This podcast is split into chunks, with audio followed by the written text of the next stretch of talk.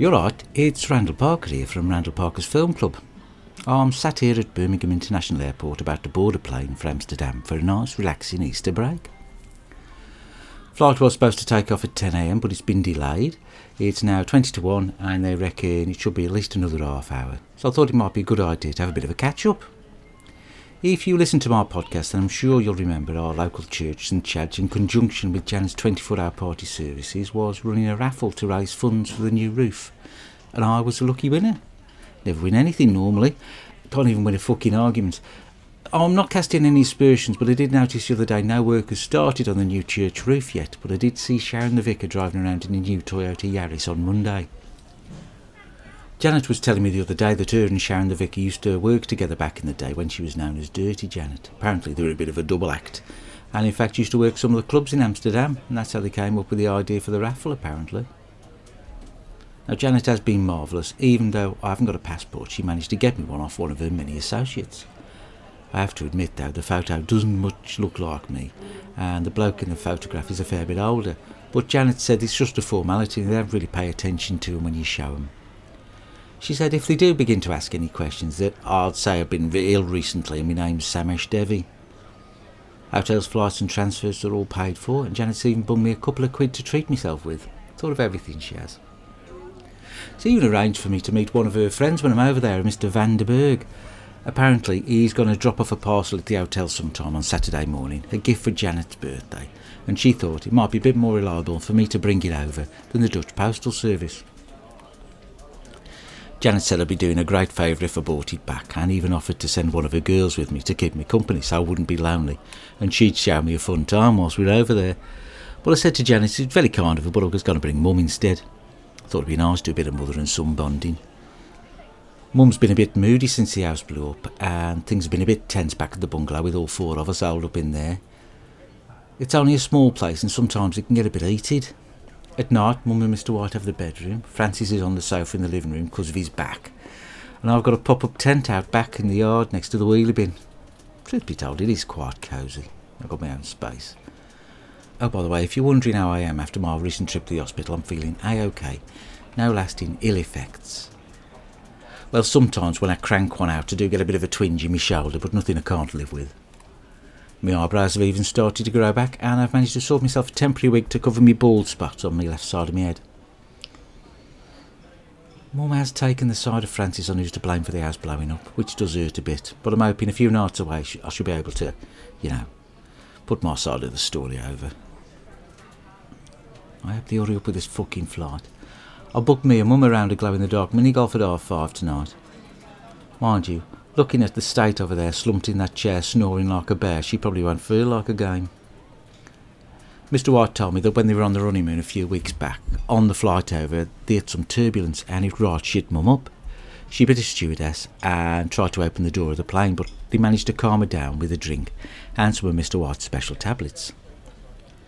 Mr. Watts advised me that just as he called the flight, I should give her two cans of John Smith's bitter and three Nytols. By the time the plane takes off, she'll be fast asleep and no trouble at all. Would have been fine if they hadn't called the flight at 10, then said, oh, hang on a minute, the engine's fucked, just as Mum had drained the last can, and I'd flicked Nytol number three on a clack at the back of her throat. Two and a half hours she's been there, snoring and farting in that seat. She cracked one off right in a kid's face about 15 minutes ago, poor little sod. She had shepherd's pie last night. Thought it'd be nice to bring Mum along, as we never used to go on holiday when I was a kid. Thought it'd be lovely to sort of make up for it. Not for the likes of us, Randall kid, Mum used to say. She used to say that about a lot of things, like Alpen. Alpen's for the people off the posh estate, lad, not us. Furthest we used to go was a bus trip to Lichfield. What a boring cackhole that was. Once round the shops, nipped to the cathedral, then back home on the fucking bus. Of course, I've been further afield than there, yeah. I've mentioned before, Mr. White took me on holiday once. I've been to London a couple of times, uh, Manchester, and Stoke. That's a pokey shithole, I can fucking tell you. And then there was always school trips, weren't there? I used to fucking hate school trips. Hours on a couch full of kids jacked up on sweets and cans of pop, driving to some shitty stately home in the middle of nowhere, and walking around a dusty old fucking house to scoff your packed lunch in a field next to a bunch of cows shitting. My packed lunches used to consist of two finger Kit Kat, a quenchy cup, and egg butties. Always fucking egg. They'd be sitting there in my warm lunchbox for hours, and as soon as it opened, the smell them enveloped the whole class. Fucking reek it would. Smell like someone was rodding the fucking drains. Mrs. Moody, our teacher, appropriate fucking name that was, I can tell you, right? She used to say, Randall Parker, you dirty little infant, go and eat your lunch in the next field. There I was, sat on me Todd in the next field, eating me dinner. I'm sure she thought it was me and not the sandwiches. Must have thought every school trip I'd be sat there brewing up an arsenal of trumps ready for lunchtime. She's dead now. Thank fuck. Oh, Jesus wept. You can fucking taste that. Oh. Uh, Big Ken gave me some facts about Amsterdam, which I thought was nice of him. I've got them here. Hang on a minute. Okay. Uh, the first one is Did you know that if you ask a Dutchman or woman if they come from Holland, they'll tell you to fuck right off. They prefer it if you ask them, Are you from the Netherlands? In the Netherlands, a tulip bulb was once sold for 100,000 guilders. Don't know how much that is. That was in 1637 and it was the Semper Augustus. Now, apparently, back in the day, that was enough to buy a big fuck off house in the posh part of town. And according to Ken, in the Netherlands, if you are disabled, you can apply for an allowance so you can have a go on a prostitute. 12 goes a year you get. What a country. That'd only work in a place like the Netherlands, wouldn't it? I mean, in England, you'd have a load of blokes chucking themselves in front of cars just so they could have a drain off. And finally, oh, that's it. Uh, that's all my facts used up. Still, nice of Ken to go through the trouble, weren't it? Especially with all the trauma.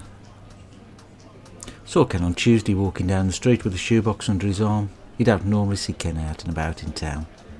Ken likes to stay off the grid as much as possible. Only tends to come out if there's an emergency. Or his karaoke night down the Lemon Flag, one of the two. Anyway, he's got his shoebox under his arm and I says to him, "You're alright, Ken? New shoes? And he goes, Nah, Lulu the cat's died. I'm off to the park to bury her. Fucking love that cat, did Ken. Apparently, she got in the way of one of his experiments and the poor gal perished. He's right, cut up about it. The fucking state of that. Don't know how much longer I've got to wait until the flight leaves. They said about half an hour last time I asked, so it shouldn't be too long, hopefully. I'm gonna have Kelly Mum to the flight now, aren't I? There's no waking her up now. Luckily, it's a nice shiny floor, so if she becomes too heavy, I can always drag her along that, can't I? Fucking love Easter, I do. Hot cross buns, chocolate, as much James Bond as you can stomach on RTV3, shorter news bulletins on the telly. It's just when they drag religion into it, it sort of ruins the fun of it, doesn't it? You put on the telly on a Sunday morning, they're all looking moody singing them fucking carols. And what's with the names of the days? I mean, today's Thursday, right, but for some reason they call it Maundy Thursday. What the fuck's that all about? Tomorrow's Good Friday. How the fuck's it good if the Romans did a murder to Jesus on that day? Saturday's just called Saturday, no cool name for him. It's just Saturday. Then it's Easter Sunday and Easter Monday. It's like they got to Friday and thought, you know, piss bored of giving these things names. Let's just chuck Easter in front of it. No one will give a fuck. Anyways, I'm going to leave you to it. Enjoy your Easter. I'm going to enjoy my holiday in Amsterdam. What could possibly go wrong? Podcast will be back soon. Going to have a new episode for you probably around about Monday, the 25th of April, so keep your ears peeled.